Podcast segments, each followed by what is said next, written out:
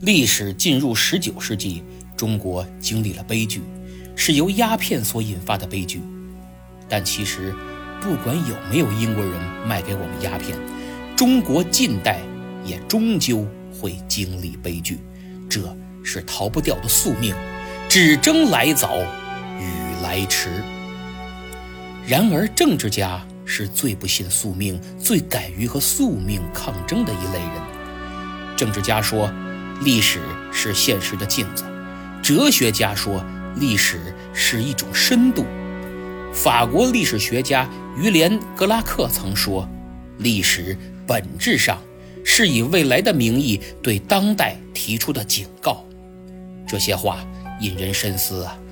尤其是近代史这面镜子，更能照出我们前进的轨迹，也更有深度，发出的警告也更加强烈。中国著名近代史专家、哲学家胡绳先生曾说，历史是一面镜子，从过去照见了今天。历史又像一条长河，可以显示时代发展的来龙去脉。近代中国史可以帮助我们，特别是年轻人看清时代的更替和衔接，把握历史发展变化的规律性。中国作家协会会员梅毅先生，他的笔名如雷贯耳，叫赫连勃勃大王。他对中国近代史也有个极为形象的比喻，说晚清的历史就像一个变化多端的股票市场，在西方列强到来之前，中华帝国在一个封闭的经济圈运行，但被卷入全球经济后，西方列强就像一些凶悍的外国机构投资者，让帝国再无宁日。譬如前两次鸦片战争，就让不熟悉国际规则的帝国股票市场大幅震荡，甚至飞速下挫。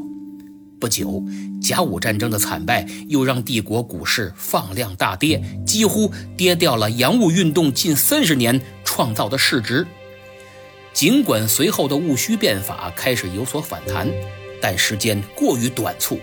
很快在八国联军的入侵中再度重挫，直到辛亥革命才开始反转。有网友问了一个关于中国近代非常有意思的问题，就是假如鸦片战争时中国不是清廷执政，还是明朝，或者也不一定是明朝，是个汉人统治的王朝，那中国会是什么结果呢？这个问题提得非常好。其实近代中国外族执政与汉族执政历史发展的走向截然不同。假如鸦片战争时中国依旧是明朝执政，那么就会沿着上次咱们说的明末人民的生活状态、科学技术、文化思想的发展轨道一直走下去。到鸦片战争时，很可能中国的商品经济会比较发达，资本主义萌芽估计已经变成参天大树了。明末的中国呀，起码是开放的，要是能一直开放下去，中国跟外国的差距绝不会像后来这么大，甚至领先世界也不是没有可能。即便1840年英国人找别的借口打过来，面对跟自己各方面水平相当的东方大国，他们肯定会后悔的，徒劳无功。退一万步讲，就算明朝在1644年之后由于种种原因造成衰落，从政治制度、思想文化、经济发展等等方面来说，也存在改革的可能性，但清朝绝不可能改革，因为满洲贵族始终认为只要改革，自己的统治地位就会丧失。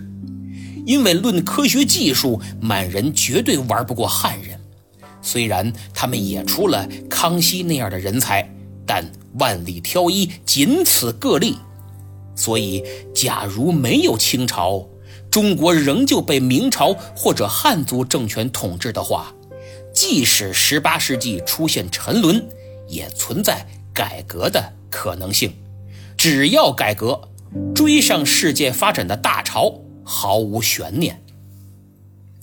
然而实际情况是清廷拒绝改革，固步自封，最终使中国在200多年的停滞后开始倒退，以至于近代屈辱不断，丧权辱国。直到1943年开罗会议，中国才成为世界4强，中国远征军反攻缅北才一雪前耻。此外，近代中国满人是统治者，是外族统治者，少数统治多数，所以占人口绝大多数的汉人主张借西风东渐之大潮掀翻清廷，这便有了保中国不保大清的呼声。满人就此认为汉人强满人亡，汉人肥满人瘦，代表人物就是光绪年间的爱国贼刑部侍郎刚毅。满汉矛盾不可调和，这也是导致戊戌变法失败的重要原因之一。满洲贵族害怕由于改革失去本民族的统治地位，而如果是汉人的朝廷，则根本没有这个顾虑。满洲贵族为了保住统治地位，可以牺牲中国的国运，牺牲老百姓的生活质量。好，假设完毕，但是历史不能假设呀，历史已然尘埃落定。本专辑讲述的是中华民族的历史，是中华民族的昨天。可对于昨天，人们总以为讲述的已经太多了，或者觉得对今天没什么用处，与自己更没什么关系，读起来费时，记起来费劲，这就使大家似乎有了遗忘的理由，遗忘昨天，遗忘昨天的苦难。因为遗忘，所以冷漠。国人今天如此冷漠，我想这也是原因之一。历史有着自身的发展趋势，必然会朝某个方向前进，同时在很大程度上又充满了具有偶然性的关键细节，这些关键细节在历史进程中往往被忽略，无影无踪。而本专辑的目的就是找回这些细节，为您还原一个真实的近代史。费正清说，中国有一种深藏不露的文化优越感，正因如此，他们在近代落后，受到的屈辱感也格外强烈。总而言之，中国的现代化走的路要比别国多很远，这就是因为它停滞不前的时间太长了。结果是有一种惰性意志力，让中国的革命性变革有痉挛性，有时内部被抑制住了，有时则带有破坏性。费老说得对呀，中国走向近代的过程比别国要艰难得多，而且其中总能冒出像慈禧这样的阻碍者和洪秀全这样的破坏者。与破坏者和阻碍者不同，曾国藩、李鸿章、袁世凯是建设者和改革者，他们对中华民族的贡献确凿无疑，也是本书的3大主人公。之所以写他们，一方面是由于他们在中国近代史上发挥了不可或缺的作用，另一方面是通过大量史料来精确还原这些大人物，让诸位能全面感受他们的人生，体验他们的思想，丰富你们的阅历。因为曾国藩、李鸿章、袁世凯都乃身居高位之人，拥有别人无法企及的视野，研究他们能提升自己呀。历史是我们理解过去、掌握现在、洞悉未来的金钥匙，而近代史刚刚过去，距离最近，对未来的启迪最直接，所以我们非常有必要读读近代史。我们的近代史既是封闭的，又是开放的，既是落后的，又是进步的，既是专制的，又是民主的，既是黑暗的，又是光明的，既是愚昧的，又是科学的，既令人绝望，又充满希望，既是中国有史以来最开放的时代，又是一个最让国人痛彻骨髓的时代。那个时代的我们，在古与今、中与外、新与旧的对立中统一，在冲突中融合，在涅槃中重生。1840年到1928年，这90年，中国就像一头冬眠的熊，体内血液循环早已停止，唯一还有的就是呼吸。